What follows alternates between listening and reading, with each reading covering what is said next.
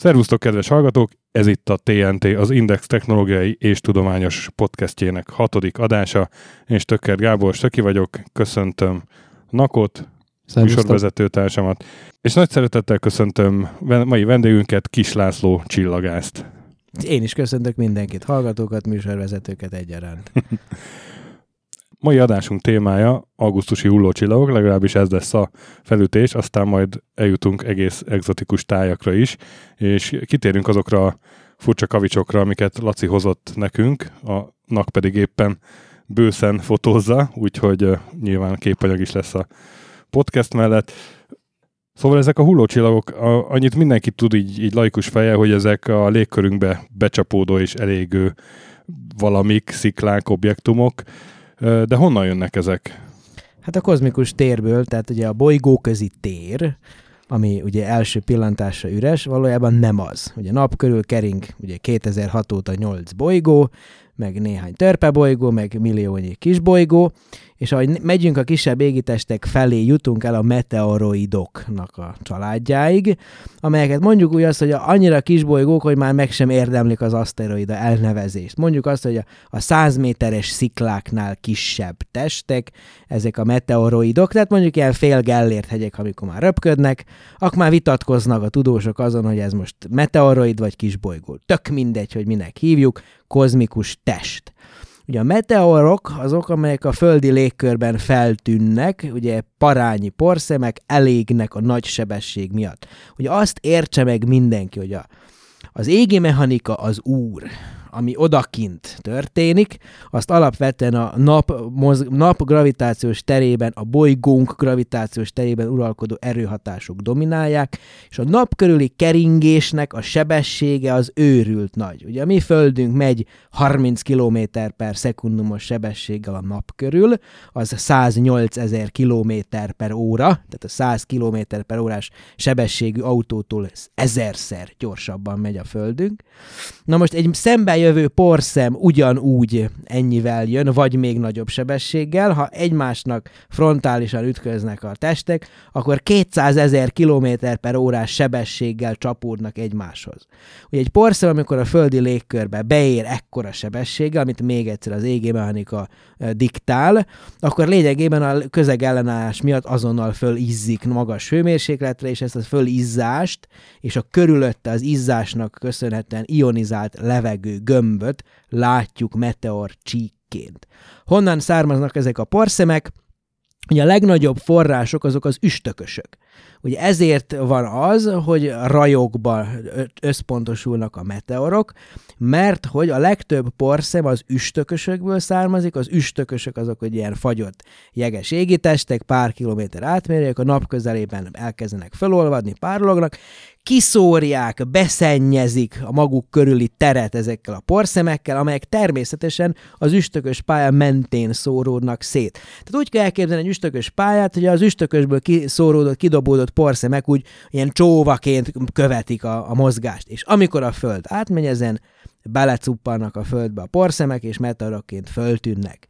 És ugye itt van ez a dolog, amit ugye meg kell érteni, hogy egy rajmeteornál a porszemek azok párhuzamosan mozognak a térbe, és a perspektívikus hatás okozza azt, hogy a Földről nézve, mint a végtelenben összefutó sinek, ugye azok is, ha megáll az ember két sín között, és éppen nem jön a vonat, hogy eltapossa, akkor láthatja, hogy a végtelenben összetartanak a, ugye a párhuzamos sinszárak, ugyanígy a párhuzamosan mozgó meteoroknak a csíkja is látszólag egy pontból érkeznek.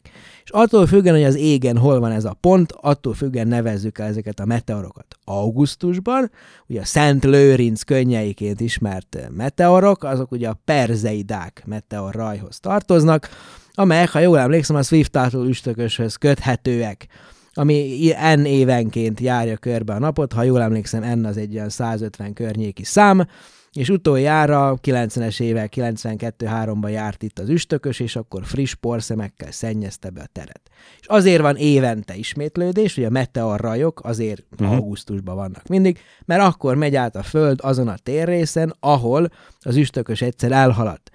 Ennek megfelelően ugye őszi időszakban. Ezért is időszerű augusztusban erről beszélgetni, mert Egyrészt most augusztus 14 hogy a 11-e környékén lesz a Perzeidák meteorajnak a maximuma, de utána kezdődik egy olyan időszak, amiben ott lesz októberben az Orionidák, novemberben a Leonidák, decemberben a Geminidák, január 3-án a Quadrantidák, mindegyik hasonló aktivitású meteorraj, más-más üstököshöz, üstököshöz vagy földközeli kisbolygóhoz kapcsolódóan, mint a Perzeidák, és hasonló, aktiv, hasonló aktivitás, ami azt mondja, hogy óránként több tíz, néha több száz hulló csillagot láthatunk a maximum körül éjszakán. De ezek paziók. Tehát most ezt lehet hosszasabban diskutálni unalmas tudományos terminusokkal, de ami ebbe a lényeg az, hogy az ember kinéz és tátott szája képes ezt bámulni, és nagyon-nagyon szépek. Az egyéb Egyébként mitől függ, hogy melyik évben van sűrűbb, melyik melyik évben ritkább? Tehát a maximum az mikor 10, mikor 100? Hát ugye ez nagyon ekletáns példa volt a Leonidák meteorraj, ami ugye 33 évenként járja körbe a szülőüstökösen napot, és amikor 33 évenként napközelben jár, akkor megint csak telehányja a pályája körüli teret friss porszemcsékkel, és olyankor nagy lesz az aktivitás. Ugye 1999-ben vártuk legutóbbi nagy Leonida kitörést, meg is érkezett, de igazából ott meglepetés volt, már egy évvel korábban, 1998. november 17-én jött egy hirtelen tűzgömb raj, Ugye én akkor éppen Szerbiában tartózkodtam családi otthonomban, és kaptam egy telefonhívást este tízkor, hogy Laci, reggel nézd a Leonidákat, Japánba hullanak. És akkor reggel ötkor fölkeltem, kimentem, és tátolva maradt a szám, azóta nem láttam ilyet. Lényegében 5-től 6 negyed hétig a világosodásig folyamatosan estek tűzgömbök, amelyek a Vénusznál is fényesebbek. A leghalványabb meteor is fényesebb volt, mint a legfényesebb csillag, a Sirius az égen, és gyakorlatilag reketre ordítoztam magam 10 perc alatt. A maradék egy órában teljesen hang nélkül néztem a, a, a kozmikus színjátékot, mert nagyon jó volt. Tehát amikor hullanak le a tűzgömbök, az isteni, de jó, és ténylegesen volt olyan, hogy a sarkcsillag mellett négy ilyen meteor nyomot fújt a magas légköri szél, és torzult el, és percekig látszott a meteornak a ionizált nyomvonala. Tehát nagyon-nagyon jó kitörés volt, amit az okozott, hogy az üstökös éppen itt járt. Tehát maga az üstökös az úgy húzza maga, tehát az üstököse együtt mozognak a porszemcsék, és amerre jár az üstökös maga, arra több van, arra friss anyag kikerül. Ha szerencsések vagyunk, akkor ilyet átélhetünk. De ez, ez nagyon sokáig egyébként a, a meteor csillagászatnak ez az ága, a, nem is tudom, a szemelszedett hazudozás és a, a, a fekete mágia közé esett, mert a meteor rajokat előre jelezni nem nagyon tudtuk. Hmm. A 2000-es évek eredménye az, hogy a, a porszemcsékre ható nem gravitációs erőket, tehát a, mondjuk a napsugárzásnak a pályamódosítós hatásait is figyelembe tudták már venni a szakemberek, és mostanában már meglepően jók az előrejelzések, tehát ténylegesen volt olyan, amikor egy, egy meteorrajnak a hirtelen jött kitörését beazonosították egy 1888-as, most csak mondok valamit, tehát valami korábbi, sokkal korábbi időszakban történt napközelségre, és ki tudták azt pontosan számolni, hogy annak a kis por csóvácskáján, mit 2012. november 8-án 21 óra 32-kor fogunk átmenni, és 21 és 21.40 között hullottak a meteorok. Tehát ma már ilyen pontossággal előre tudjuk egyes meteorrajoknak az aktivitását jelezni. Másokét nem tudjuk ilyen pontossággal, hát nyilván tudásunk az véges, és néhol pontosabb, néhol pontatlanabb. Akkor ezek szerint a csillagászoknak tudományos szempontból még mindig egy izgalmas terület ez. Nincs, hát, nincs... Per, hát persze, ne idegesítse már fel. Hát persze, hogy, persze, persze, hogy érdekes. Hát, persze, hogy érdekes. Hisz, miért érdekes? Hiszen ezek a behulló kövek, ha uh-huh. túlélik a földi légkörön való átjutást, akkor közvetlenül tanulmányozhatóvá teszik a a földén, földön kívüli anyagnak a összetételét, és a többit. És a, ugye nálunk ugye akadémia vagy hát az Ötvös Lóránt Kutatási Hálózat Csillagászat és Földtani Kutatóközpontjában, ugye augusztus 1 már így kell mondani. Ugye van egy nagyon komoly e, nukleáris asztrofizika kutatócsoport, Mária Lugaro, olasz származású, ausztrál asztrofizikus nő, kutatónő által vezetve, aki egy lendület pályázat után két évvel ezelőtt egy ERC Consolidator Grantet is elnyert, el, elnyert, és a kutatásainak egy része azzal foglalkozik, hogy a meteoritokban keresi azon csillagrobbanások lenyomatát, amelyek letermelték azt az anyagot, amiből mi is állunk. A meteoritok azok az ásványok, amik leérkeznek már a Földre? A meteoritok azok a meteoroidok, amelyek átjutva a Föld légkörén túlélik az átjutást, uh-huh. és behullanak. Hát így most a kezembe veszek például a, Igen, te a hoztál nekünk ilyeneket. Hozta, hoztam ilyen vackokat. Tehát például a kezemben van egy öklömnyi kő, ezzel egy anyóst is adott esetben agyon lehet csapni, mert eléggé hegyes a egyik sarka. Ha véletlen valakinek rossz a viszony az anyóssal, én természetesen tökéletes kapcsolatban állok az anyósommal, sőt anyósaimmal. Na a lényeg, ami a lényeg, hogy ez például egy egyszerű kőmeteorit. Tehát így néz ki egy kőmeteorit. Ez valószínűleg egy házméretű, uh-huh. vagy emberméretű valami volt, és mire lejutott, ekkora marad belőle. A hallgatók nem látják, ez a kő egyébként pont úgy néz ki, mint amit az ember odébb rúg kirándulás közben, mert hogy ez egy Ez egy kő. teljesen, teljesen, ez egy kő. Miből látszik, hogy ez egy meteorit? Hát ezt a szakértők Azt... tudják megmondani, én ennek nem vagyok igazán. A kőmeteoritokat nagyon nem triviális, a kémiai összetétel az, ami azonnal segít. Egy ránézésre látom egyébként az égés nyomokat, amit szoktak mondani, hogy ezeket jaj, figyeljük, kohó, ezeket. Kohó ez, ez, ez, ez, ez, ilyen... az a hazudozás. Ez a hazudozás de, része, de például hogy... van itt mellett egy, egy sokkal érdekesebb, a Csejabinski. Igen, az már egy az már egy nagyon ugye, fontos... Ugye Csejabinszki meteorit pár évvel ezelőtt, ugye 2013. február 15-én hullott be, ugye fölrobbant, ugye becslések szerint olyan 30 méteres 15-30 méteres kő darab lehetett, ami fölrobbant a magas légkörben, több ezer ember megsérült a betörő ablakoknak a következtében. Ennél például ugye egy nagyon szép kondrit metszetet látunk, tehát amikor a, az ásványtanászok így csinálnak ilyen rétegmetszeteket, és akkor vannak bizonyos speciális mintázatok, amik elárulják azt, hogy ezek ténylegesen, ugye a konditokban itt vannak itt ilyen mindenféle kis csomócskák, kisebb, nagyon eltérő összetételű valami. Kicsit csillognak. Kicsit csillognak, tehát ezt a szakértők, ezek meg tudják mondani. Természetesen az igazi vizsgálat az a laboratóriumi kémiai összetétel, az, ami elárulja a Földön kívüli eredetet. Kivéve a vasmeteoritokat, amelyeknél, hát egy ilyen olvat vasdarab, tehát például ez egy argentin vasmeteorit, lehet érezni, hogy picike, de nehéz, így van. Ugye a vasmeteoritoknál azt hiszem, most nem hoztam ezt a, a másikat, amiben van a, a Widmanstetten ábra. Ugye a vasmeteoritoknál nagyon tipikus, klasszikus vizsgálati módszer, csinálnak egy ilyen vékony csiszolatot, leöntöd valamilyen savval, és akkor ilyen párhuzamos vonalhálózat tűnik elő, ez ugye klasszikusan csak a vasmeteoritokban tűnik föl, egy Widmanstetten nevű fickóról lett elnevezve, elnevezve Widmanstetten ábráknak. Tehát a lényeg, ami a lényeg, hogy, hogy ilyen módon lehet, tehát a összetétel, ásványi jellemzők, a szakértők. Én most ezt csak hoztam, mert mi ezek, ezekbe befektettünk a Svábhegyi Csillagvizsgáló Nagy S. Csé néven futó látogató központunkba, hogy majd embereknek adhassuk, hogy nézzétek, így néz ki egy uh-huh. kozmikus kőzet ugye ennek a, a, a, komolyságát mindig egy eredetvizsgálat előzi meg. Ugye ennek van nemzetközi szervezete, eredetvizsgálati tanúsítványokat állítanak ki, hiszen ez a terület a meteoritokkal történő kereskedelem, ez egyre nagyobb mondjuk így piaci mozgást, vagy piaci aktivitást kiváltó tevékenység mondjuk megjelentek gazdag kínai vásárlók, akik a, mondjuk így a, a hasonlóan egyéb mondjuk így, hogy ugye Afrikában az a nagy állat, aminek hosszú szar van, orszarvúnak a orszarvához hasonlatosan mondjuk így afrodiziákumként, vagy inkább még inkább a potenciál, potenciát szimbolizáló elemként használják a nappaliukban, díszként ilyen nagy meteorit köveket vesznek, és akkor ennek nagyon, tehát tényleg képet, tehát a térfogatta megy fel az ára. Itt, ami előttünk van, ez ilyen nagyjából 200 ezeres forintban kifejezve 200 ezer a piac érdeke, tehát nem olyan nagyon sok.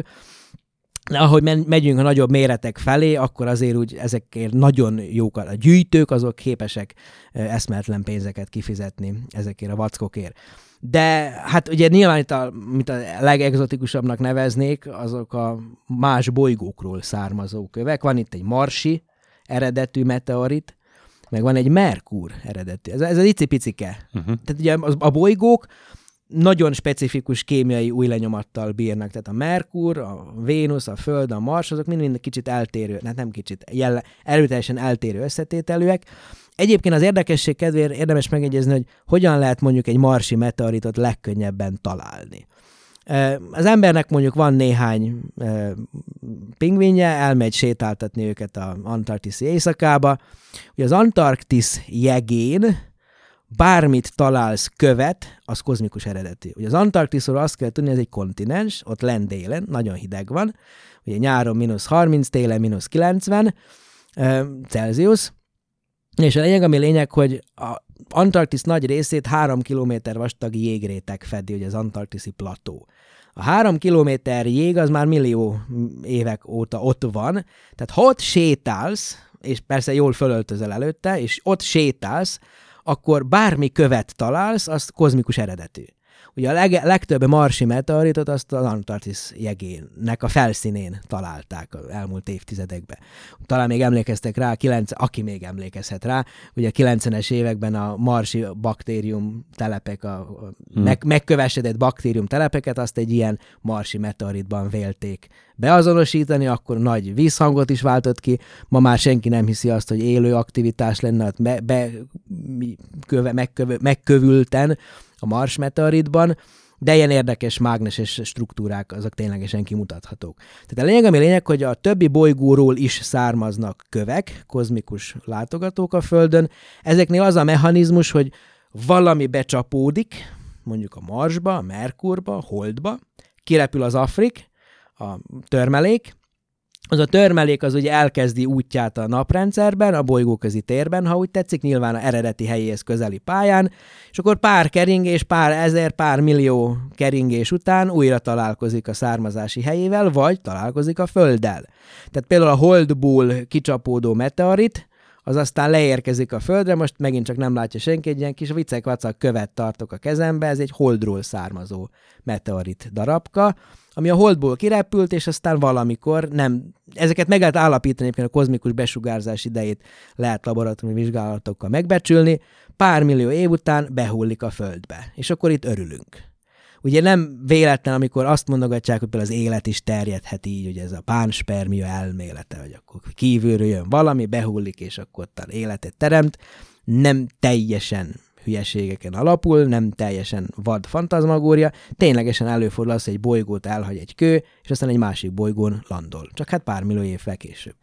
Most ezek a források, amikből születhetnek ilyen szép hullócsillagok nálunk, ezek mind a naprendszerben találhatók? Tehát ezek az üstökösök, ha kettő évvel bolygó. ezelőtt kérdezed uh-huh. ezt tőlem, 2017. augusztusában, akkor azt mondtam volna az MTA Csillagászat és Földtani Kutatóközpont Csillagászati Intézetének igazgatójaként, hogy igen, persze, hát honnan máshonnan. Uh-huh.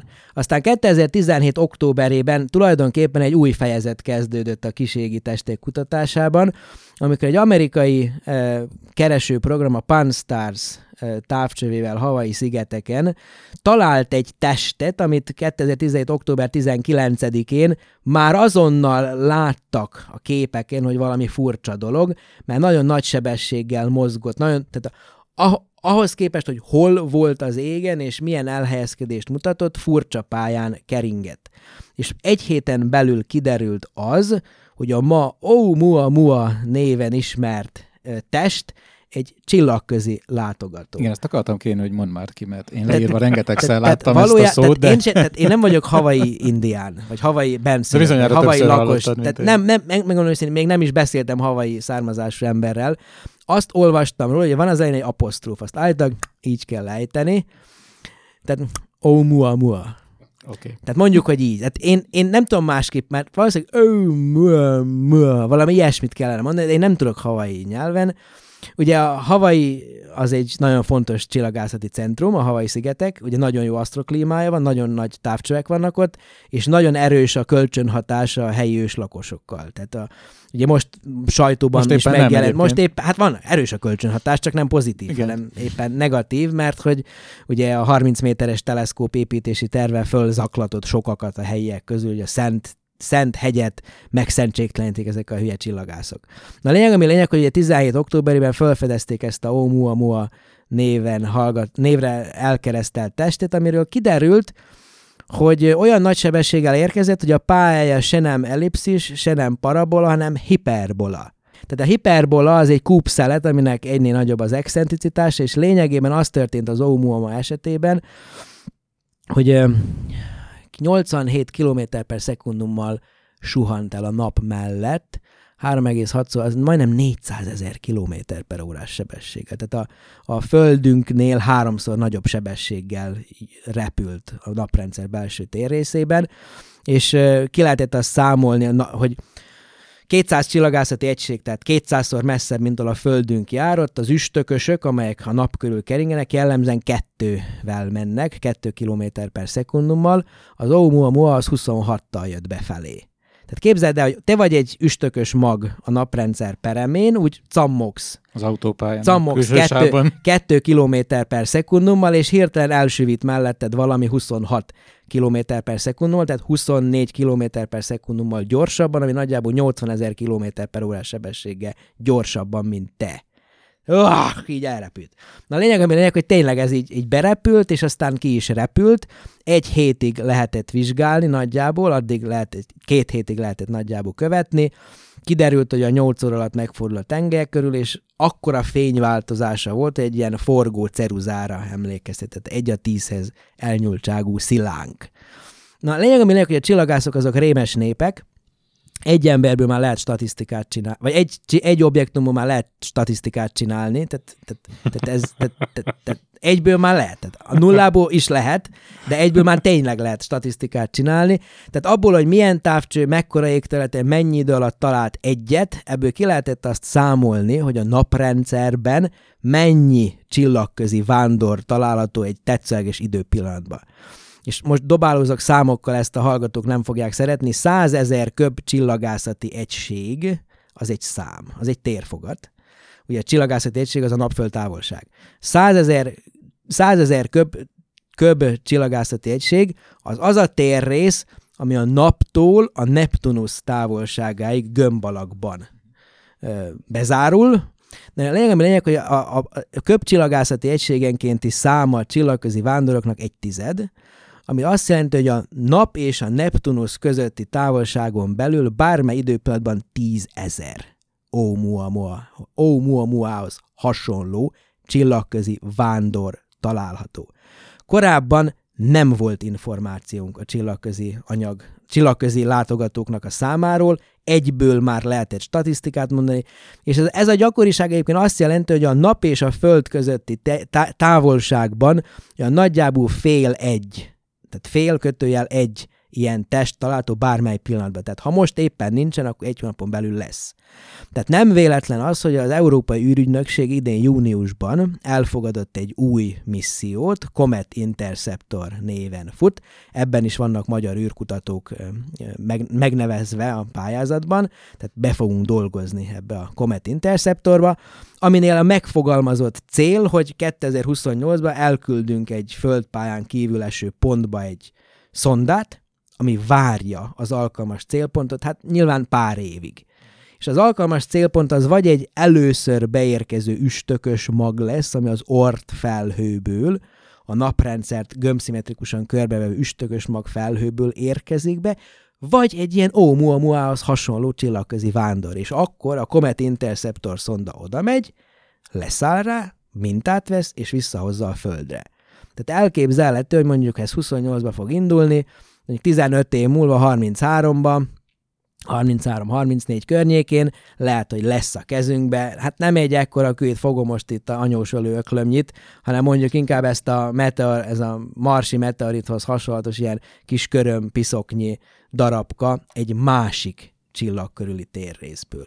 Azért ez valami, nem? Tehát, na, Uh-huh. Azért, azért az na, tehát csillagközi látogató, tehát nem a UFO, meg a, meg a kis zöld lény, meg a kis szürke, meg a valami, hanem ténylegesen egy kődarab, ami egy másik csillag körül hmm. keletkezett. Azért az, ha ez tényleg megvalósul, akkor az úgy, mondjuk azt, hogy, hogy empirikus vizsgálatokká teszi az extraszoláris bolygórendszerek kutatását. Ez az új küldetés egyébként ez a Rosettának a folyamánya, ugye? Valamilyen szinten igen, tehát felhasználják, tehát azok a csapatok vannak benne, akik a Rosettában is benne voltak, és azt a technológiát próbálják újrahasznosítani. Ugye az Európai űrügynökségnek nagyon sokáig sokan kritizálták azt a hozzáállását, hogy iszonyatosan nehezen mennek át a projektek. Nagyon lassan valósulnak meg a missziók. Ugye a Rosetta is már a 90-es években, 1990-es években is föl, fönt volt tervként, és ugye 2013-4-ben valósult meg, vagy ért oda, tehát 20 év És ugye a, a, ezzel szemben a NASA-nál egy-egy misszió adott esetben sokkal rövidebb idő alatt megvalósul. És ezért találta ki az Európai űrügynökségnek a vezetése a Fast Mission koncept, koncepciót, tehát ugye a, a, az elvét annak, hogy legyenek gyors missziók, ahol a gyors az azt jelenti, hogy létező technológiák újrahasznosításával 6-8 éven belül eljussunk egy elindítható ö, űrszondáig. Ugye ennek az első, ennek a sorozatnak tervezett küldetés sorozatnak, a, ennek a küldetés sorozatnak a legelső eleme lesz ez a Comet Interceptor, de hát ugye az Éza nem lenne Éza, hogyha ez erről nem, már most nem lehetne tudni, hogy 2028-ban fog leghamarabb repülni. Tehát 9 év múlva. Mhm. Itt hoztál is nekünk egy ilyen 3D nyomtatott... Van egy rozettás, igen, tehát a, ez, ez könnyű, ezt itt így, így lehet, lehet is talán hallani a háttér, egy, pat, egy pattogó, pattogó plastik PP szépen alliterál, Ugye ez egy 3D printerrel nyomtatott uh, Gerasimenko üstökös mag, ami tényleg a valóságos szonda mérési adatokból kialakított 3D modell, kinyomtatva 3D printerrel. Ezt pár éve ezelőtt kaptam egy amatőr csillagásztó ajándékként. Tulajdonképpen azóta őrizgettem. Nem nagyon adom szívesen a kezedbe, mert általában ezt rákcsálom tárgyalásokon, tehát ott az irodámban. Ezt más a tollát szokta rákcsálni, én a, én a Csúryomov Geraszimenkomat így beveszem a szám, és akkor rákcsálom, és közben így tárgyalok emberekkel. Ugye ez a küldetés 2016-ban véget ért, meg 2018-ban zárták le valami. Ha valahogy akkor küldték bele az üst, igen, tehát ugye maga, ugye a félé az leszállt, pattant hármat, igen, ide körülbelül a nyakára, tehát meg tudom igen, mutatni, ott, meg. ott nem rágtam még meg, úgyhogy nyugodtan meg lehet nézni. És a lényeg, ami lényeg, hogy, hogy ott aztán később ugye maga keringett körülötte a, a szonda továbbiakban is, ugye várta, hogy megszűnjön az üstökös aktivitás, ugye, hogy távolodott az üstökös maga naptól, egyre kevésbé bárolgott ki belőle az anyag, Igen. és akkor a legvégén azt mondták, hogy ne keringjen körülötte, hanem belezuhant a, a üstökös magba.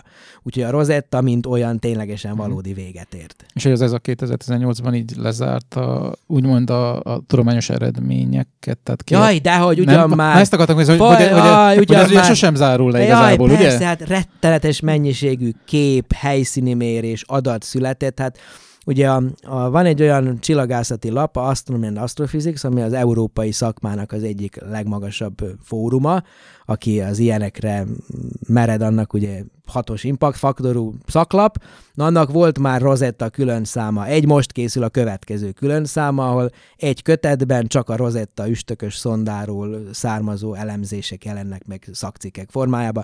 Tehát a Rosettának az adataival még tíz év múlva is fogunk találkozni. Nem, tehát ott nyilván a, a címlap eredmények megjelentek a címlapokon, a sajtó eredmények megjelentek a sajtóba, a szaksajtó eredmények pedig a következő 6-8-10 évben fognak megjelenni. Hogyha ki lehetne emelni valami nagyon fontos, meg nagyon érdekes, nem tudom, eredményt, ami, ami a Rosetta küldetésnek köszönhető, akkor Hát Mit én mondanám? leginkább azt mondanám, hogy sikerül, hogy a maga a tény, hogy sikerült. Tehát ténylegesen ugye a lehorgonyzása a filének nem sikerült. Tehát, hogy ott mindenféle elképzelés volt, hogy majd ilyen, ilyen lándzsák, vagy mi igen. ez a horgony, lehorgony, az akkor ilyen szigonyokat, szigonyokat a belelőnek igen. a felszínbe, meg akármi, ez nem sikerült. Tehát pattant hármat, igen, repült, igen. és akkor legvégén fejjel lefelé oda. Tehát, de ettől függetlenül sikerült maga. Tehát oda jutott, eljutott, túlélte a körülötte, keringet körülötte, nagyon sokáig, tehát mint, mint technológia már magában. Tehát most az, hogy milyen a oxigénbe, milyen a oxigén 16 per 18 izotóp arány, vagy az, hogy a, a mi a franca, a deutérium, hidrogén, trícium arány, hogy ez pontosan milyen, ez érdekes de a nagy közönséget fogalmazunk úgy, hogy nem nagyon izgatja. Ha jól emlékszem, az egy érdekes, az, az, volt, az volt egy következtetés, hogy a földi víz üstökösökből történő eredetét a Rosetta mérések se nem cáfolták, többé kevés, tehát nem cáfolták, és mintha többé-kevésbé meg is erősítették volna. Tehát az a te testednek a 90% ami víz formájában található, hogyha kipréseljük belőled, tehát ne na, mindegy, tehát lényeg, tehát ugye az emberi testnek a 90% a víz, Erről azt gondoljuk, hogy a Föld felszínére üstökös magok formájában érkezett le egy ilyen 3-4 milliárd év ezelőtti időszakba. A late heavy bombardment, a kései nagy bombázás korszakába. Ezt ugye nyilván az, ugye eleve ez az egész dolog azért érdekes, mert az üstökös magokban az az ős anyag van, amiből a naprendszer keletkezett. És akkor mindenféle dolgot ki lehet emelni, de tekintetben, hogy ez nem az én igazán szűken vett szakterületem, nem merek most hülyeségeket mondani. Most visszatérve ezekre a Földre érkező meteoritokra. Igen. Ugye azt mondtad, hogy a Cseljabinszki az ilyen 30 méter körüli volt, és Olyasmi. már, Ez már, egy tízemeletes ház. már betörtek ablakok, és szerencsére egy csomó deskem rögzítette is a, Igen. a villanást. Nem lennék szenzáció, ha ehhez újságíró, hanem pendíteném meg a mind meghalunk tematikát. Mekkorának kell lenni ahhoz egy ilyen meteoroid, Meteoroid. meteoroidnak, hogy, hogy ilyen világméretű problémát okozzon. a világméretű prog- probléma az kilométeresnek kell, uh-huh. és az óceánba kell belecuppannia. Nyilván ennek nagyobb az esélye, hiszen a föld felszínét 70%-ban a víz borítja. Tehát 70% egy random, érke, random irányból érkező test 70%-os esélye az óceánba hullik bele, ha belehullik.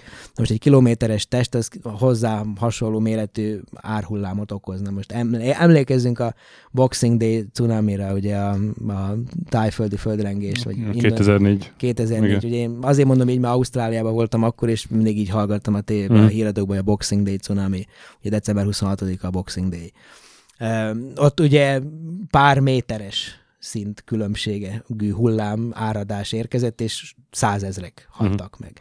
Na most gondold de azt, hogy mondjuk a nyilván Atlanti óceán a tipikus katasztrófa filmbéli helyszín, belecuppan az Atlanti óceánba, keletkezik egy három kilométer magas hullám, tehát nem három méter, nem 30 Mhm. uh-huh. méter, hanem három ezer méter magas, az fél Európát elönti, illetve a keleti partot az USA-ban gyakorlatilag letörli a föld felszínéről. Uh-huh. Na most ehhez ugye a számítások szerint kilométeres, tehát több kilométer, néhány kilométeres átmérőjű test kell.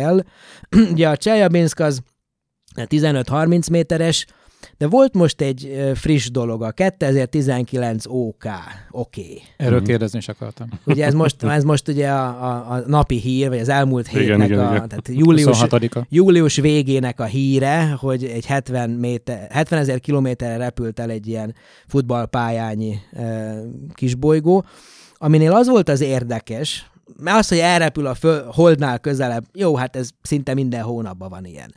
Sőt, minden hónapban van ilyen. Az, hogy így a geostacionáris műholdak távolságánál, ugye ez 36 ezer kilométer magasan vannak, annak kétszeresére repül el egy ilyen valami, ez már azért úgy, úgy, úgy, úgy megmozgatja az emberek fantáziát.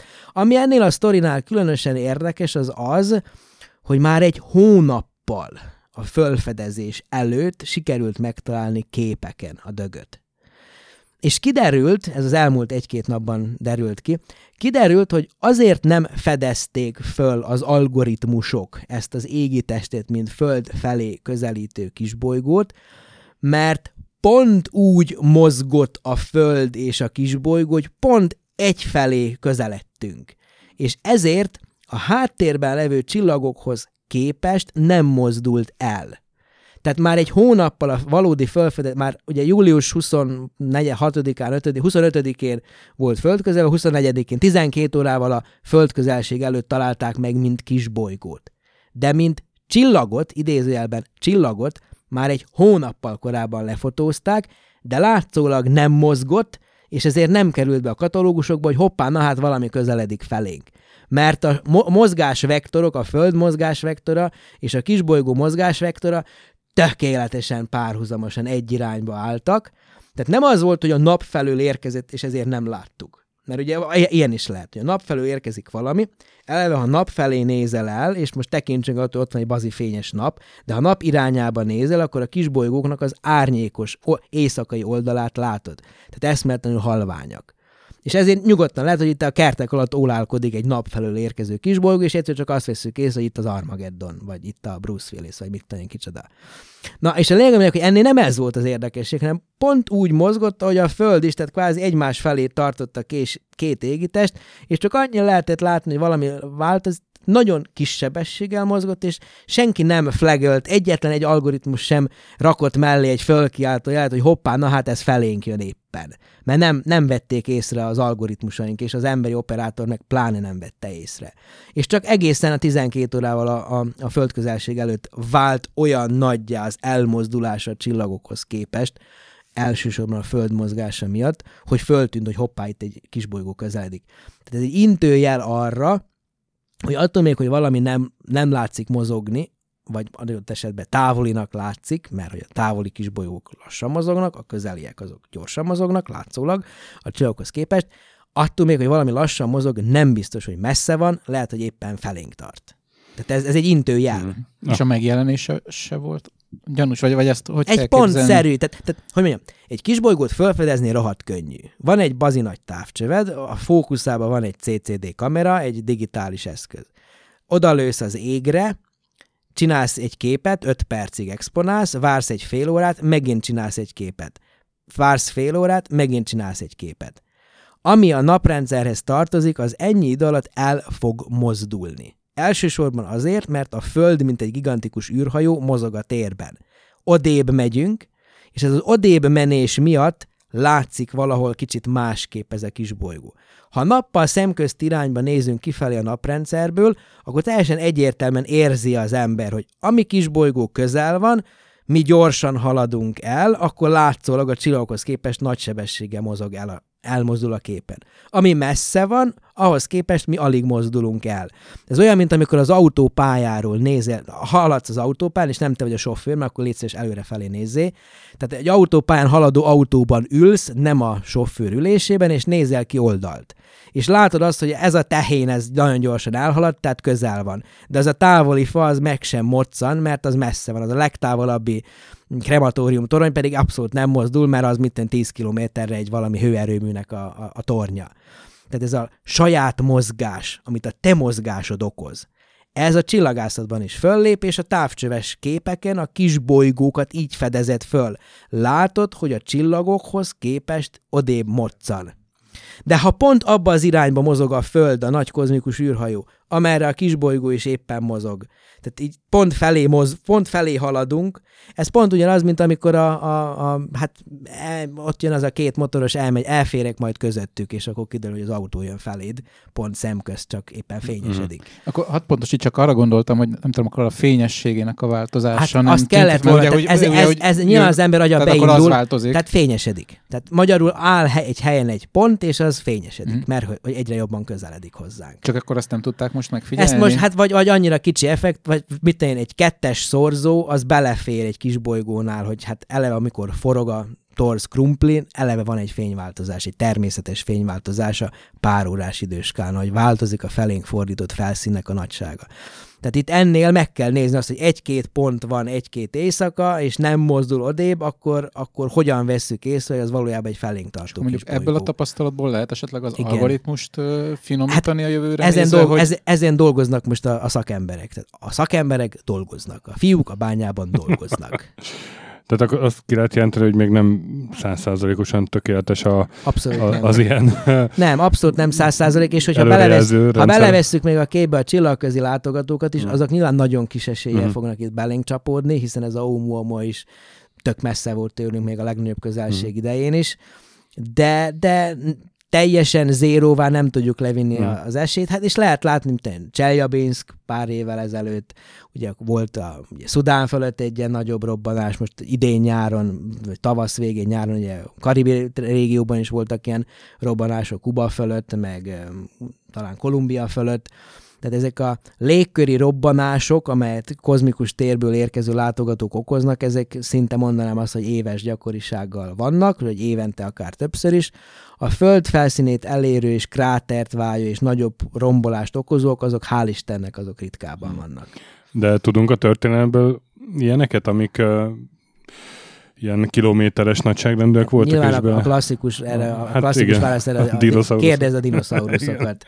Tehát arról most tényleg eléggé mm. konzisztensen azt gondolja mindenki, hogy a Chicxulub, nem, hogy kell ejteni a fenet, se tudja, fran, spanyol, indián névkeverék, hogy ott a mexikói öbölben, hogy az ténylegesen akkor uh-huh. vájt, vájta ki egy kis bolygóbecsapódás, amikor hoppá, na hát éppen el is tűntek a dinoszauruszok, tehát eléggé az uh-huh. ember nem, nem hisz a véletlenekbe. Uh-huh. Tehát tényleg azt gondoljuk, hogy becsapódott valami, fölverte a nagy port, nyilván volt nagy vízfölverés is, de a globális katasztrófát ilyenkor az okozza, hogy fölverődik a por, és egy ilyen nukleáris télhez hasonlóan leárnyékolja a napsugárzás, és egy ilyen tél lesz. Uh-huh. És akkor hát el, elpusztul a növényzet, a növényzetből élő állatok is elpusztulnak, és az állatokból élő állatok meg pláne elpusztulnak. Tehát akkor ott fajok is képesek kihalni. Hmm. Kicsit visszatérhetünk még itt a Cseljabinszki meteorra. Ha már itt mutattad ezt a szeletkét belőle, meg itt említettük már az elején az ezzel való kereskedelmet, talán érdekli a hallgatókat, hogy ö, ugye a földtamban, meg a bányászatban, meg a nem tudom, a régészetben azon ugye az az elterjedt uh, ismeret, hogy ami a földben van, az az állami. Ami a földre hullik, és kozmikus eredetű. Ez egy kié? bazi jó kérdés. Ez egy Talán bazi... érdekli a Ez egy, nagyon jó, ez, egy nagyon jó, ez egy nagyon jó kérdés. Vannak országok, ahol ezt már szabályozták. Tehát például, ha jól emlékszem, Csehországban az égből hullott kövek is az államé. Tehát a bánya, általában ezt a bányászati szervek szokták. Igen, hát, mert ebbe a jogkörbe tartozik. Ebbe, ebbe, a jogkör, ebbe a jogkörbe tartozik. Magyarországon jelenleg nincs erre vonatkozó szabályzat. Két évvel ezelőtt ennek pontosan utána jártunk, beszéltünk is szakértőkkel, és hát nyilván az igazi az az lenne, ha lenne egy törvényjavaslat, vagy hát egy nem, nem törvény, egy elfogadott szabályozás, ami rendelkezne arról is, hogy mondjuk a bányászati jogokhoz hasonló hasonlóan az űrből érkezett kövek sem föltétlen szerencsés, hogyha magánkereskedőket gazdagítanak. Nem azért, mert sajnálom a magánkereskedőktől azt a bevételt, amit ebből tudnak beszerezni, hanem ez egy természeti erőforrás ami fölött általában az a konszenzus, hogy mondjuk a bányászathoz is engedélyt kell kérni, meg kell vásárolni a bányászati jogokat, meg akármi, tehát kvázi az államé az a föld, amiben, vagy az a föld alatti dolog, az a, az, az államé. Mert Ugye ténylegesen, amikor mondjuk Magyarország fölött lehullik egy meteorit, akkor egy valódi verseny indul el, hogy ki ér oda elő, meg ilyen titkolózások vannak, hogy kinek van a pontosabb pályája, hogy, hogy akkor kinek szabad mondani, kinek nem szabad mondani. Tehát amikor az anyagi szempont, az anyagi érdek megjelenik egy tudományos kérdés, mert az, hogy hova hullik be egy meteorit, az elsősorban szerintem tudományos kérdés. Hogyha vannak videókameráink, amelyek rögzítik az éjszakai jeget, ugye mi a akadémia, vagy hát az Ötvös Lorán Kutatási Hálózat Csillagászati és Földtani Kutatóközpontjában viszünk egy majd egy milliárdos költségvetésű GINOP pályázatot, ami a kozmikus hatások és kockázatok címmel pont ezek kutatását eh, tűzte ki célul még 16-ban, és például mondjuk telepítünk, most telepítgetünk mindenféle meteor kamerákat, amelyek pontosan arra a célra hoztunk létre, hogy az ország több pontjából lássuk az éjszakai égen behulló dolgokat, pontosabb pályát tudjunk számolni, mint a korábbi egyszerű kamerákkal, és pontosabban meg tudjuk mondani, hogy most akkor Miskolc külsőn, vagy Ózd belsőn hullott le az a kő, amit látott mondjuk az egri, piszkéstetői, meg a egri, meg a mit tudom, melyik kameránk. A lényeg, ami lényeg, hogy tehát szerintem ez tudományos kérdés. És amikor megjelenik az anyagi érdek, az soha nem jó. Tehát ugye szokták ezt mondani, hogy kölcsön barátodnak ne adjál, mert aztán már nem lesz barátod. Tehát a, ezért mondom azt, hogy amikor bárkinek is anyagi haszna lesz valamiből, az, az nem egészséges.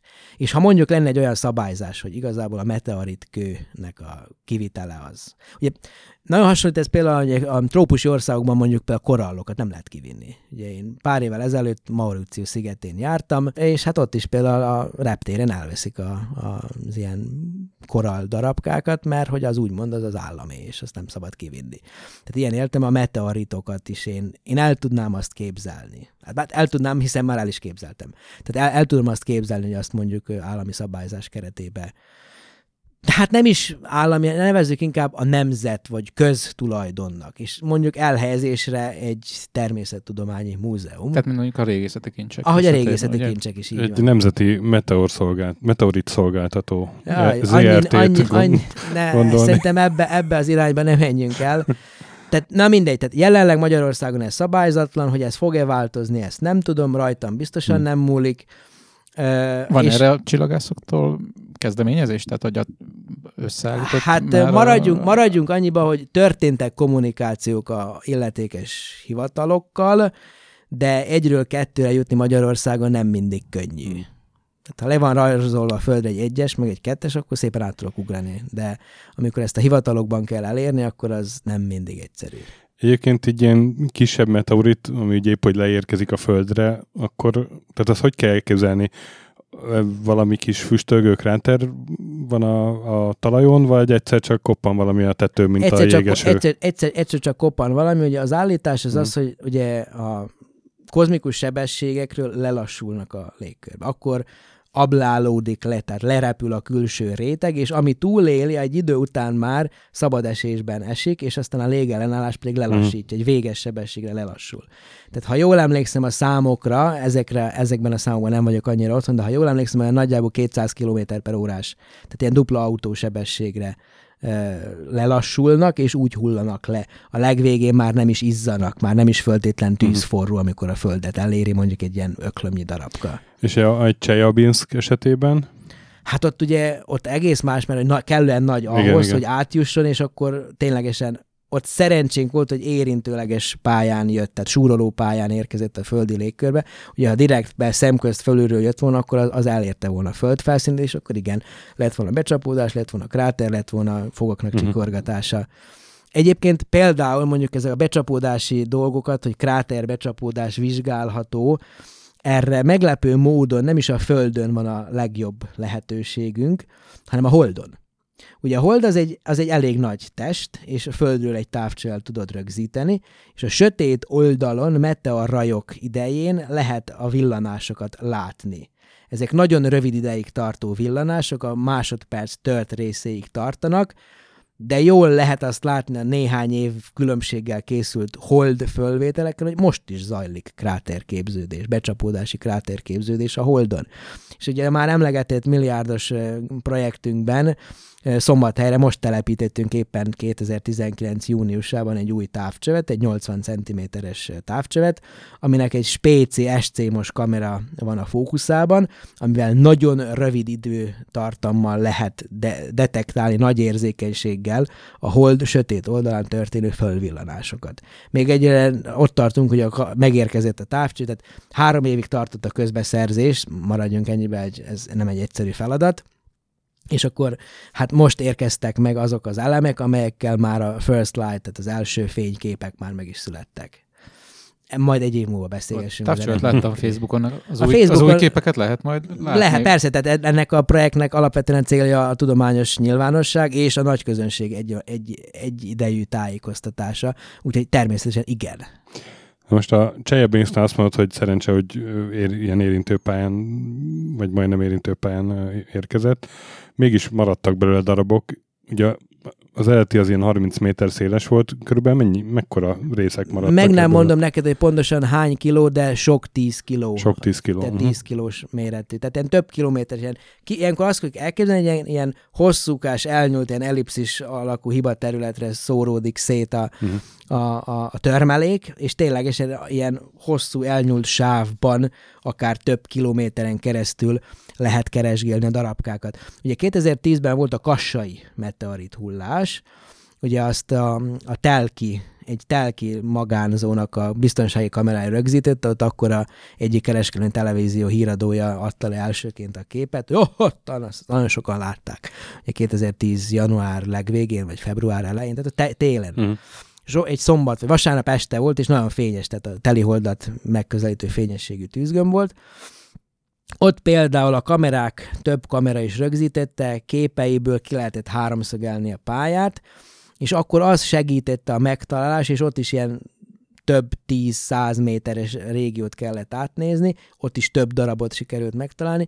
Az segítette a megtalálást, hogy még a hóborította a tájat. Tehát a havas tájon köveket kellett keresgélni, és megtalálták.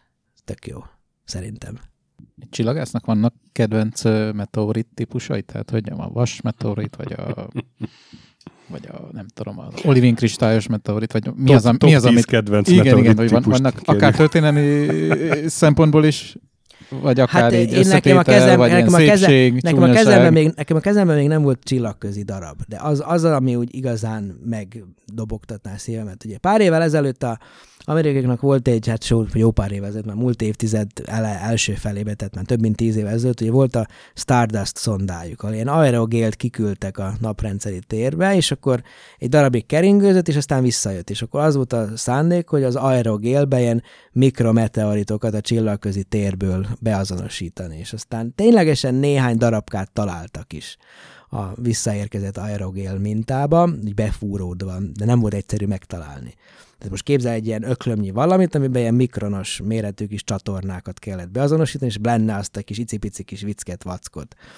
Ugye ezek azok a azokat nem nevezünk kődarabnak, mikroszemcsék. De ha mondjuk egy Oumuamua-ra gondolunk, egy Comet Interceptorra gondolunk, hogy elkap egy ilyen Oumuamua-szerű valamit, akkor azért mégiscsak, ha belegondolsz, elérhetővé válna az, hogy ha már mi nem tudunk kilépni a csillagközi térbe, legalábbis belátható időn belül, akkor legalább a csillagközi térből érkezett vándort tényleg akár megfogod, megtap, megtapizod, megszagulod, mit tudom én, hmm. lepisiled, bármit, tehát amivel jelzett, megnyalogatod, tehát bármi.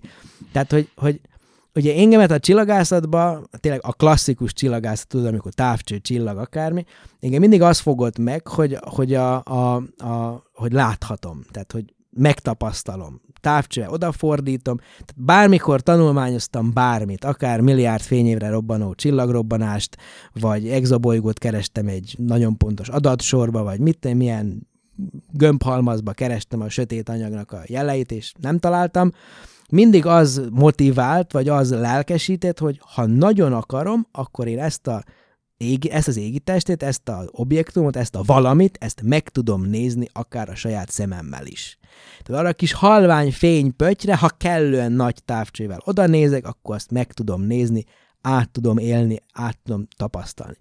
Az extraszoláris dolgok, tehát a csillagközi térből érkező dolgoknál ugyanezt érzem, hogy, hogyha kezembe foghatnék valamit, amiről tudom tutira, hogy egy másik nem, hogy másik égítest, itt van ez a hold, már ez is lelkesít. Tök jó. Egy unalmas kődarab, de tudom, hogy a okosok azt mondják, hogy a holdról származik, és elhiszem az okosoknak. Tehát ha egy csillagközi térből érkező valami, akkor mégiscsak úgy érzem, hogy egy, egy picikét a kozmikus csápjaim, azok túlmutatnak a naprendszere határain. Az, az, az, az úgy lelkesítene. Az, mit tudom én. Örülnék neki. Most mennyiben a szakterületed ezek a, az égi vándorok, mert ugye te ilyen exobolygó kutatásban is rendesen benne vagy, és azok nem jönnek ide, hanem ott vannak Azok messze. ott vannak messze, tehát én nekem ez nem a szűk szakterületem, uh-huh. ezt bevallom őszintén becslettel és férfiasan, ugye ennek a Gino projektünknek a szakmai vezetője Sárnecki Krisztián nevű fickó, aki ugye kisbolygó fölfedező és üstökös kutató, ott vannak És még... aki rólad elnevezett egy. Aki róla, mert jó, hát meg aztán én elneveztem egyet róla. Most. Tehát ezeknek a csapatoknak a munkáját én, mint tudománymenedzser uh-huh. irányítom ebbe a pro- projektbe. Tehát én magam is nyilván olvasok róla, tanultam róla, valamit publikálgattam is ilyen dolgokról, de engemet, ha valami, akkor inkább a kisbolygóknak a távészlelése, csillagászati megfelelésekkel uh-huh. történő vizsgálata érdekelt. És az exobolygók? Hát az exobolygók azok átköthetők sokféle módon, tehát még ezekre, visszatér ezekre a kisbolygókra, tehát például az elmúlt években mondjuk 13-14 óta, amióta a Kepler űrtávcső, ami egy exobolygók felfedezésére Igen. optimalizált amerikai 600 millió dolláros űrtávcső volt, nem működött az eredeti működési üzemmódnak megfelelően. Azóta az én javaslatom volt, elsőként javasoltam azt itt először házon belül, aztán ők megírták a white papert, én meg csak utolsó szerzőként ott lettem, a végén a, ő a főnök, javaslatomra, vagy javaslatunkra, ugye a Keplerrel, a K2 elnevezésű misszióban naprendszeri kisbolygókat vizsgáltunk. Uh-huh. Egész konkrétan a Neptunuson túli égitesteket vizsgáltunk, ahol az volt a, a különleges, hogy a Kepler ugye eredetileg nézett egy területet négy éven keresztül, ott kereste a exobolygók által okozott fényességcsökkenéseket,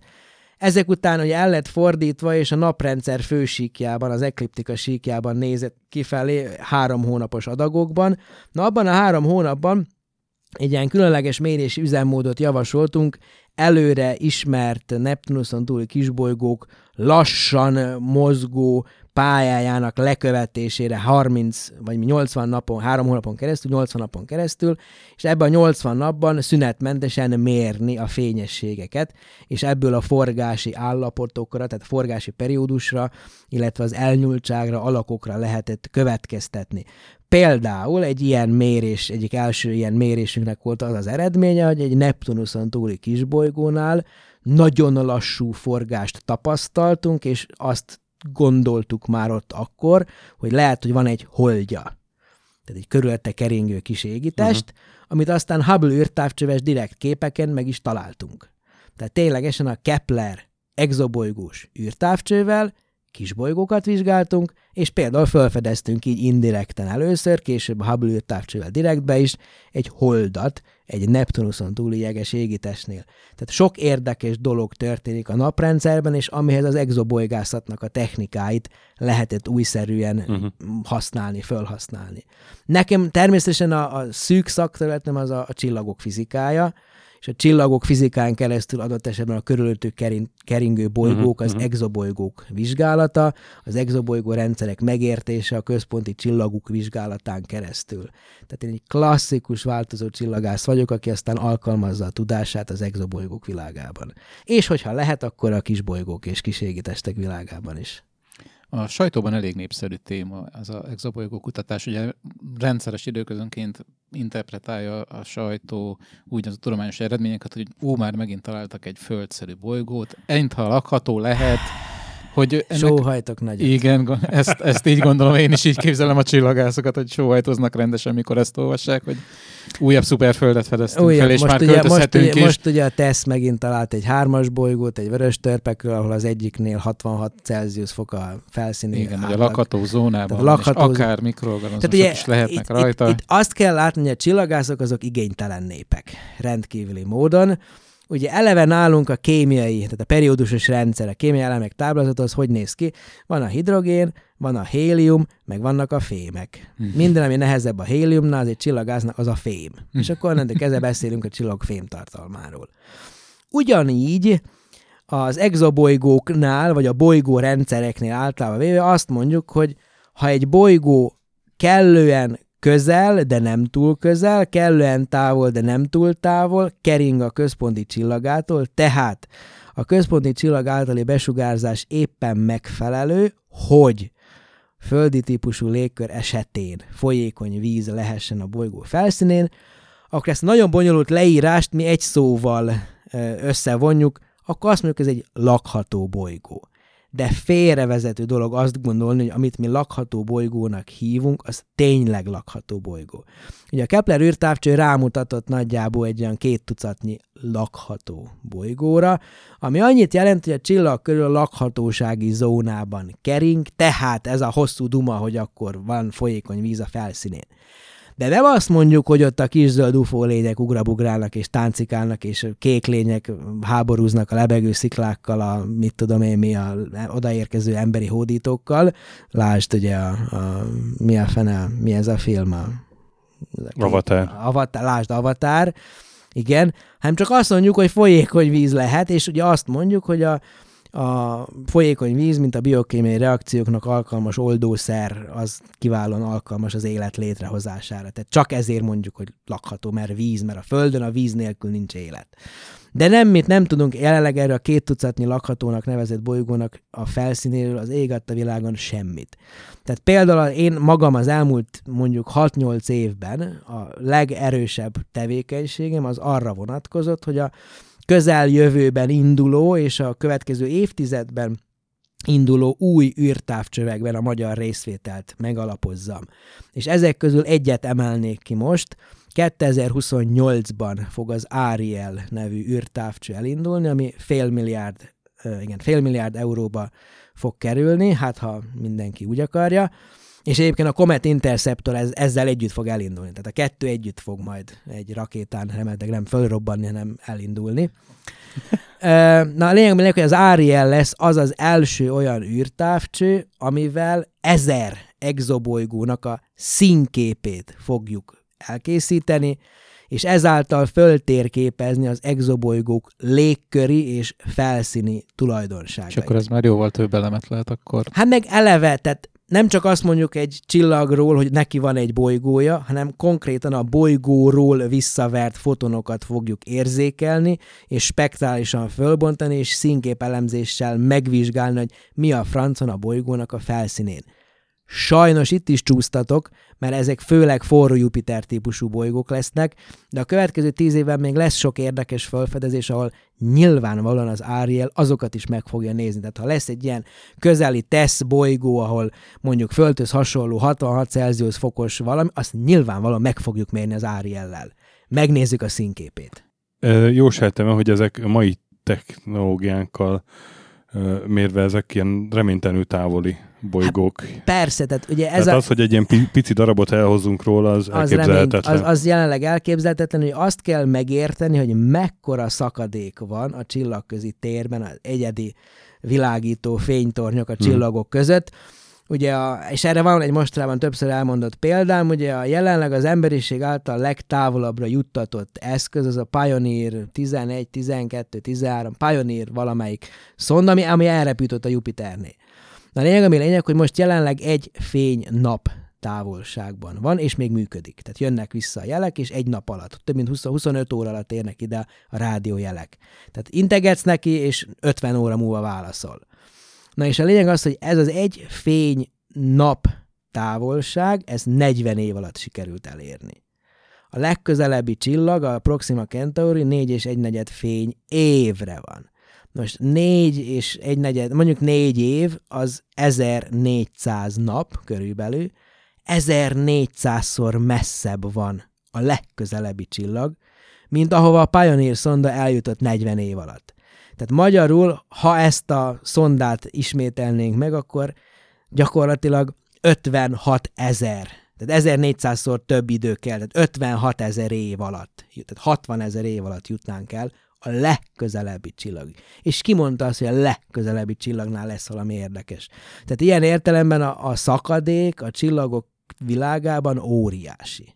De hát azért nem menjünk el teljesen említés nélkül, ugye a Yuri Milner és a Stephen Hawking által 15-ben bejelentett Breakthrough Starshot program mellett, ahol ugye Hát bejelentették, ugye a, bejelentés, a bejelentések azok olyanok, hogy azt beszokták jelenteni. Tehát ugye Yuri Milner egy gazdag orosz származású amerikai multimilliárdos, egyébként fizikus végzettségű, ami mutatja azt, hogy a fizika az egy jó szak, érdemes tanulni fizikát, más nem, aztán Amerikában lesz multimilliárdos az ember, ugye befektetőként, tehát vállalkozóként. De a lényeg, lényeg, hogy ő azt, azt jelentette be Stephen Hawkinggal, hogy építsük meg a Breakthrough társad keretében azt a lézerek által fénysebesség ötödére fölgyorsított nanoműhold rendszert, ahol a Földről egy lézerrel rávilágítunk, akkora fényteljesítménnyel, hogy aztán a fénynyomása a lézernek C per 5-re, tehát 0,2 C fénysebesség 5-ére fölgyorsítja ezt a valamit.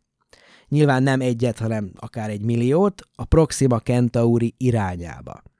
És akkor a lényeg, ami lényeg, hogyha C per 5 megy, akkor 20 év alatt odaér a Proxima Centauri, ugye 4 fényév, egy ötöt fényév, az 20 év, visszafelé jelet, ha tud továbbítani ez a képzeljünk egy hosszú lánc mentén. A négy éven keresztül folyamatosan lődözzük ki ezeket a vackokat, és ezek adott esetben egymás jelét is képesek átadni, ne kérdezz, hogy hogyan. Akkor 20 év alatt odaér, lefotózza a Proxima Centauri bolygóját, meg az idegen lényeket, és akkor 5 év alatt, vagy 4 év alatt fénysebességgel visszajön a jel. Tehát 24 év távolságba lehetne kerülni az első csillagközi szonda fotójától, ha lenne olyan nanoműholdunk, amire, amit lézerrel főgyorsíthatunk C per 5-re, vagy 0,2 fénysebességre. Na most ne kérdezd azt, hogy ha egy valamilyen kis, kis köröm piszoknyi valami, mert nagyon kicsi tömegűnek kell lennie, ha rávilágítasz egy lézerrel, akkor miért dönt úgy, hogy nem párolog el, hanem föl, fölgyorsul fénysebesség ötödére? tehát, tehát ne kérdezz, hogy milyen, milyen anyag tudja ezt, mert még jelenleg szerintem nem ismerünk ilyen anyagot. És hogy, hogy, hogy építesz be egy ilyen köröm piszoknyi méretű valamibe, mondjuk egy komplet kommunika- telekommunikációs eszközt, plusz kamerát, plusz fe- fedélzeti számítógépet, ami nyilván a miniaturizálás az halad előre, de nagyon sok technológia hiányzik még ebből. Ettől függetlenül Yuri Milner hisz ebben a projektben, Tavaly év végén, vagy idén éven, valamikor az elmúlt pár hónapban volt itt a Breakthrough Starshotnak az egyik ilyen vezető fejlesztője, meglátogatta Budapestet, volt fönt a Wigner Fizikai Kutatóközpontban, meg az akadémián is, a, ugye ez egy jó hely az akadémia, és akkor beszélgettünk vele, és azt mondta, hogy a Yuri Milner annyira komolyan veszi ezt a dolgot, hogy miközben befektet és fialja a pénzét, hogy még gazdagabb legyen, közben ténylegesen a fizikus végzettségével, a fizikusi tudásával rendszeresen N havonta, ahol N egy kicsi egész szám, visszalátogat a fejlesztő laborba, és ellenőrzi, hogy mi, mire költik a pénzét. Tehát ténylegesen itt történnek olyan jellegű magánfinanszírozású projektek, ami adott esetben úgy, úgy elgondolkoztatja az embert, hogy lehet, hogy tényleg a csillagközi tér kapujában állunk, csak még nem vettük észre. Uh-huh. Egyébként azt mondhatjuk, hogy akkor a, igazából a exobolygó kutatásnak a lényege az nem az, hogy olyan bolygót találjunk, ami lakható lehet az ember számára. Tehát ez a távolságok, amiről itt beszéltünk, hogy gyakorlatilag reménytelen oda eljutni, még hát ha vannak sóhajtó, is ilyen... Megint sóhajtok, sóhajtó dervis vagyok. Tehát a, mi az exobolygó kutatás célja? Hát nyilván azért, hogy az exobolygó kutatásból élők meg tudjanak élni. Tehát itt ugye Fölidéznék, fölidéznék egy 1974 októberében megjelent Analog Science Fiction magazint. Ez a 74 októberében megjelent Analog címlapján szerepelt egy ilyen szép, fantasztikus űrhajó, benne pedig a vezető vezér cikként egy G. Harry Stein nevű űrgének egy e, tudományos igényel megírt cikke A Program for Starflight. Ugye az Analog magazinról azt kell tudni, hogy az egy nagyon minőségi sci-fi magazin, mindmáig létezik, és amellett, hogy mindenféle sci-fi történeteket, novellákat, minden rövidebb, hosszabb írásokat megjelentett, mindmáig, legalábbis 15 évezet előfizető voltam pár évig, akkor még ez igaz volt, mondjuk azt, hogy mindmáig tartalmaz minden egyes számban egy ilyen tudományos igényű kitekintést, valamilyen sci közeli témára. És például G. Harry Steinról, akiről egyébként azt kell tudni, hogy a amerikai rakéta modellező társaság alapító elnöke, tehát a fickó tényleg benne volt a rakéta technikába. Ő egyébként tudományos közíró és sci íróként is működött, meghalt, ha jól emlékszem, 97-ben. Na ő ebbe leírta ebbe a 74-es Enalog cikkében, hogy hogyan lehet elképzelni a csillagközi utazás programját. És van néhány tézispontja, és mindmáig föl szoktam idézni ezt a cikket különböző fórumokon, mert annyira beleborzongok most is, hogyha ha ezt a pár tézispontot fölidézem. Az egyik tézispont az az, hogy a csillagközi utazás az egy több évszázadon átívelő projekt. Ezt négy éves választási ciklusokban gondolkozó politikusok képtelenek fölfogni ennek a távlatát. A másik állítás az az volt, hogy tehát ez volt az érdekes ebben a cikkben, ezt egy, pár, egy jó pár évvel ezelőtt egy ausztráliai éjszakában, esős éjszakában olvastam végig, amikor a Siding Spring Observatóriumban enyém volt az egyik nagy távcső, de nem volt derült az ég, és akkor jobb hiány olvasgattam. Na ott, és ami megragadta a figyelmet, az az volt, hogy másik tézispont, tehát nem foglalkozott azzal, hogy hogyan lesz majd olyan energiaforrásunk, hogy elküldjük az űrhajókat, meg akármi, nem, hanem egyáltalán hogyan lehet elképzelni, tegyük fel, hogy megvan a technológiánk, de hogyan képzeljük el a csillagközi utazás programját. Tehát több évszázadon átívelő dolog, és első lépés mindenképpen egy szonda kiküldése. Tehát nem emberes csillagközi utazás lesz az első dolog. Legelőször valahova el kell küldenünk egy szondát. Hova érdemes elküldenünk szondát, és G. Harry Stein azt mondja 74 októberében megjelent cikkében, hogy Hát igazából a csillagászoknak a feladata az, hogy rámutassanak arra a csillagra, ahol érdekes bolygó van. Ő még nem hívja ezeket exobolygóknak. Ez a terminus technicus a 90-es években született meg. Ő még csak akkor azt mondta, hogy bolygókat kell felfedezni más csillagok körül, mert hogy egy magányos, unalmas csillaghoz fölösleges küldeni szondát. Egy olyan relatíve közeli csillaghoz kell elküldeni a szondát, ahol van is valami. Tehát ha a csillagászok nem képesek megmutatni a legközelebbi csillagnál, hogy van bolygó, akkor egy kicsit távolabbi az kell, an, an, akár azon az áron is, hogy 40 év helyett 60 év múlva lesz válasz. Na és akkor azt mondja, hogy a csillagászoknak föl kell deríteni a csillagok körüli bolygókat, és ő jóslatot is tesz 74-ben, hogy szerinte a csillagászok két módszerrel fognak bolygókat kimutatni, és szerinte 20 éven belül meg lesz az első bolygó más csillag körül. És ha fölidézzük, hogy 74. október, mikor történt az első exobolygó felfedezése? 51 Pegazi, 1995. november 23-i Nature-ben jelent meg a felfedezés két svájci csillagász tollából, 21 évvel később. Tehát nagyon vizionárius volt a faszi, már elnézés a szakkifejezésért. Tehát ő 20 évre így kvázi látta, hogy mi az irány, és úgy néha elgondolkozik így ehhez képest még 20, most már négy évvel később, az első exobolygó felfedezés után, hogy nem lehet, hogy mi valójában tényleg ennek a G. Harry Style-nak a vízióját követjük. Mert valójában most már azt lehet mondani, hogy 40 éves távlatban afelé haladunk, hogy igen, most térképezzük fel az exobolygókat, és most már megjelent nem közfinanszírozással, hanem magánfinanszírozással a csillagközi szondának az ötlete. Még nem lehet komolyan venni, mert mondom, inkább elpárologtatjuk azokat a nanoműholdakat, semmint fénysebesség ötödére fölgyorsítsuk, de úgy úgy jó érzés elgondolkozni, hogy ha a földünket, mint olyat, képesek leszünk megőrizni lakhatónak, mert ugye nyilván a 21. század tudományának ez a legnagyobb kihívása. Nem az exobolygók, nem a, mit tudom én micsoda, a földünket kell a klímaváltozás mellett is lakhatóvá megőrizni. Ha ezt meg tudjuk tenni, akkor lehet, hogy ténylegesen majd az unokáink, vagy az unokáink unokái már komolyan vehető célpontokat is meg tudnak majd az első csillagközi szondával látogatni. Tehát nem azt állítom, hogy G. Harris egy időutazó volt, aki a jövőből érkezett és csöpögtesse számunkra a jövőnek a képét, de az biztos, hogy volt egyfajta vízió benne.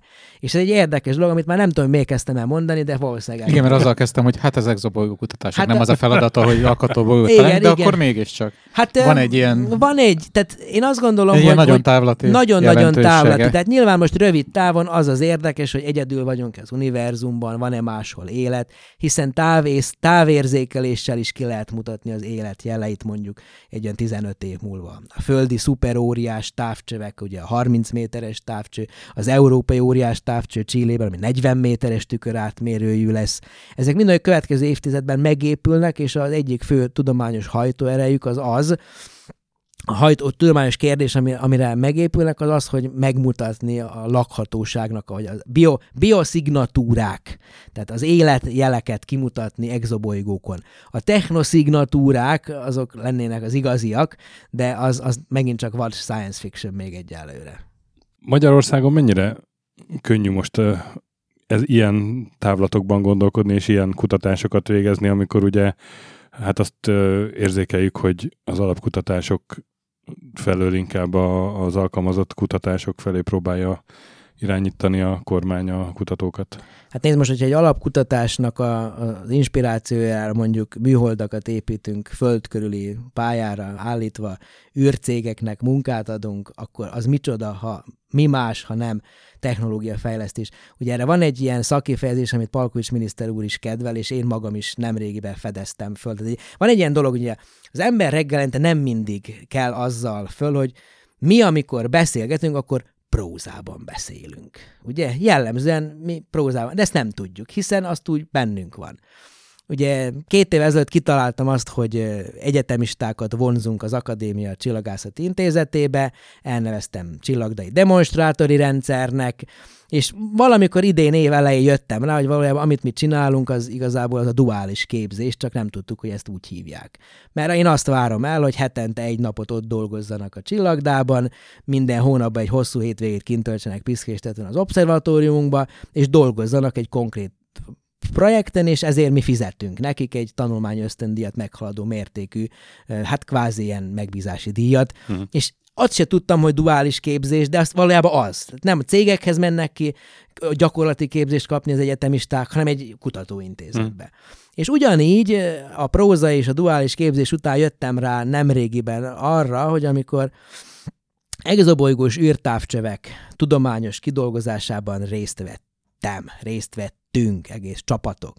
És mondjuk fölmerült egy feladat, amihez mondjuk a Miskolci Admatis Kft-nek a szaktudása kellett, hogy legyártson egy 1,2 kg tömegű radiátor, passzív hűtőelemet egy űrtávcső rendszeréhez, és ez most idén novemberben fog majd francia Guajanából földközi pályára állni, akkor valójában amit mi csináltunk az az, hogy a mi kutatásainkat az állam finanszírozza, mi vagyunk a Tudományos Kutatóintézet, és kéz a kézben dolgozunk együtt az ipar, az űripar uh-huh. egyik cégével. Ezt úgy hívják, hogy az innováció tripla helix modellje. Ezt, ha megnézed, még van külön saját Wikipédia oldal, és így az innováció tripla helix modellje. Ezt Palkovics miniszter úr is szokta időnként emlegetni, hogy mi valójában ezt csináljuk. Hozzuk a tudománynak az alapkutatási kérdéseit, aminek a megválaszolásához technológiát kell fejleszteni, amivel egy innovatív tech cég foglalkozhat, hmm. és mindezt az egészet valamilyen szinten az állam a saját támogatásával tudja beindítani. Ha működik rendesen ez a tripla helix, akkor egy idő után önjáró lesz, és mondjuk a, a referenciák alapján újabb megbízásokat képes mondjuk a high-tech cég megszerezni, mi magunk is a referenciák alapján újabb tudományos programokba kapunk meghívást, és így kéz a kézben menetelünk a világ kutatá, mondjuk űrtudományi kutatásának az élvonalában. Tehát én nem gondolom azt, hogy nem lehetne megtalálni azokat a tudományos alapkutatási tevékenységeket, és mondjuk már nem találtuk volna meg már eddig is azokat a tudományos alapkutatási tevékenységeket, amiknek a, a kérdés föltevéséhez technológiát kell fejleszteni. És ugye én a földtudósokat is képviselem ebben a székben ülve, hiszen egy csillagászati és földtudományi kutatóközpontnak vagyok most a főigazgatója. A föld megfigyelés területén ugyanígy rengeteg ilyen projekt van, hogy nézed a műholdal, a infravörös hullámhosszakon a földet, és akkor merre megy a Dunába mondjuk a, a fölkavarodott, mitől zavaros a Duna, mi a franc, mm-hmm. az mondjad már nem az iszap, hordalék. hordalék. Merre jár a hordalék egy megárad Dunán? Azt egy földmegfigyelő műholdnak a adataiból lehetne legjobban kiszedni. Hát nyilván ez egy nagyon nem alapkutatásos dolog, de bennünk van a földtudós mm-hmm. potenciálban is ugyanez az alkalmazás centrikus szemlélet is. Akkor nagyon szépen köszönjük, László, hogy itt voltál. Köszönöm. Rengeteg érdekes dolgot tanultunk. Hát szerintem. örömmel szoktam elfogadni az ilyen meghívásokat. Mindketten, és remélem a hallgatók is. Kedves hallgatók, ti pedig augusztus 11-én figyeljétek az eget, aztán októberben, meg novemberben, meg decemberben. Október meg... 21, november 17, december 12, és... plusz-minusz 2-3 nap Aha. mindegyiknél. És január 3 még azt is Meg január 3 plusz-minusz 1-2 napot is és sok szépséget lehet majd Idén augusztusban, bocsánat, idén augusztusban a hold elég nagy lesz, tehát nem lesz tökéletes, de hát attól függetlenül érdemes, hát romantikus, meleg nyári éjszakán valakivel kézenfogva, az mindig jó dolog. Tegyetek így, és legközelebb jövünk egy másik vendéggel, két-három héten belül. Szervusztok! Szervusztok!